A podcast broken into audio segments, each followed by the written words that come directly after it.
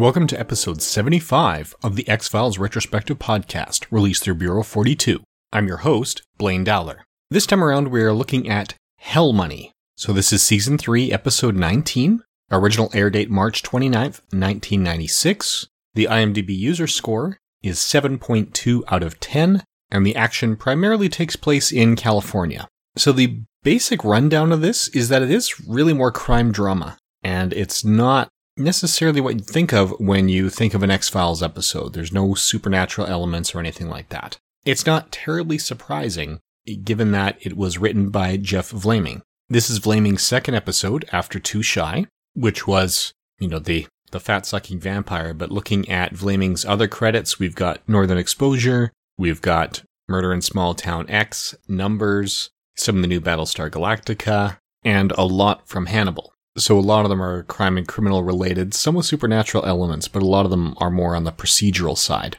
Now, it was directed by Tucker Gates, whose X Files resume is also fairly limited. This is his first of two episodes for the series. The second one will be coming up next season. But he also directed an episode of Buffy, an episode of Angel, an episode of Roswell. His recurring jobs were on The Job, Skin, five episodes of Alias, seven episodes of Lost. Also known for Bates Motel, where he directed 15 episodes, American Dreams. So again, two quality people, but they are more leaning towards the crime drama than the supernatural, which again is what this episode is all about. In this one, Mulder and Scully are called in for a series of unusual deaths, all involving cremation of people of Chinese background while still living. And this is the first time that there was enough left in the crematorium for them to follow up and pursue it. When they get called in, Mulder's actually the one who's aware of this being a larger phenomenon. You know, the local PD are aware of three, but Mulder says, no, this has actually happened 11 times in the past few years, but scattered across the country. What happens here seems to be very local. There's a Chinese mafia running a game where people pay in each month, the pot keeps increasing, and when they, you know, pull names out of the hat or out of a vase that was created for the show, you know, first you figure out who's going to pull it, and then when they pull out the prize, it could be an eye, it could be a heart, it could be some part of the body, which they then have to donate to organ donors. The people playing the game are under the belief that they have a chance to win this lot. And it's not until the very end that it's confirmed, although it is probably suspected by the audience very early on, that the whole game is rigged. And they're really just harvesting organs and making a killing from people who are desperate. The main victim that we see here is a man whose daughter has just been diagnosed with leukemia, and he desperately needs the money to get her treatment for her cancer. Now, his daughter is probably the most notable of the guest stars, and this is rife with before they are stars and another recognizable one again. His daughter is played by Lucy Liu, still credited as Lucy Alexis Liu. So this is her 11th acting job. Although a lot of the earlier ones, if they've got names, it's because they were looking for someone of Chinese descent, or at least Eastern Asian descent, to fill in the roles. But obviously Lucy Liu's career hasn't really slowed down. She's currently starring as Watson in Elementary. She's also known for Kill Bill, Lucky Number Slevin, and Kung Fu Panda, according to the IMDb.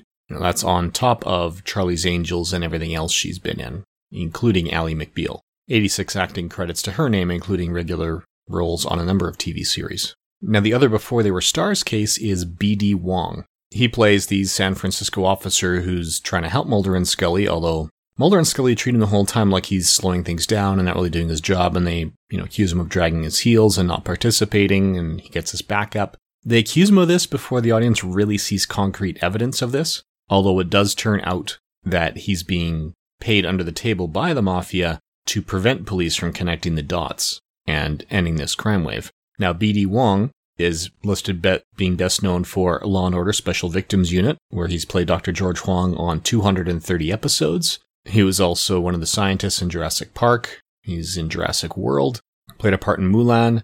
Bureau 42 listeners might know him as Hugo Strange on the new Gotham series, amongst quite a few other credits. And then the hard faced man, or one of the doctors who's running this whole scam, is played by James Hong, who was in Blade Runner, Mulan, Kung Fu Panda 1 and 2, but he's got 412 acting credits to his name dating back to 1954 with Dragonfly Squadron. He was a, had an uncredited role in the original Godzilla. He was in the New Adventures of Charlie Chan. He's best known to some people as the guy who was working in the Chinese restaurant calling Seinfeld for in that episode. So there's no shortage of series that had him often in multiple roles. He was in nine episodes of Kung Fu as a number of different characters. He was in a number of episodes of Hawaii Five-O as different characters. He was one of the first very capable and hardworking actors of Chinese descent in the LA area. So when they need someone of that descent, he's been something of a go-to just because, I mean, not only did he start early, but he's guaranteed to do the job well. So he's got loads of credits in that respect. As far as trivia and the long term story, there's not a lot to cover here. It's not a terrible episode. There are stronger ones. I think it's one of the weaker episodes in season three, but as season three is one of the strongest seasons in the series, even a weak episode in this season is still a good episode. It's it's decent. It's not terrible. I just find it doesn't contribute anything to the overall mythos. There's no supernatural element of any kind. I mean, sure, there's people who see ghosts, but they could be hallucinations, particularly since some of the ghosts they see are of people who are still alive, and we know that. So I just find it's sadly a very forgettable episode. That is not true of our next episode when we take a look at Jose Chung's From Outer Space, which is yet another comedic episode written by Darin Morgan. So more on that in a couple weeks' time. Now remember, following the end of season three, we are going to be shifting to a monthly schedule, but each month we'll be covering an entire disc of the DVD or Blu-rays. And again, it's just a time management thing that will be announced in more detail following the last episode of the unofficial 75 Greatest Marvels Countdown podcast that comes out every Wednesday until June 1st. So feel free to rate this and any of the shows you listen to on iTunes and on Stitcher. It really does help the shows get noticed. Please share links with your friends if you think they may be interested. And finally, thank you for listening. Intro and outro music is Outside Poolside by Laswell, created under the Creative Commons license. All other content is copyright 2016 Bureau 42. Please feel free to send any comments or feedback to Bureau42podcasts at gmail.com or leave us a review on iTunes or Stitcher. Thank you for listening.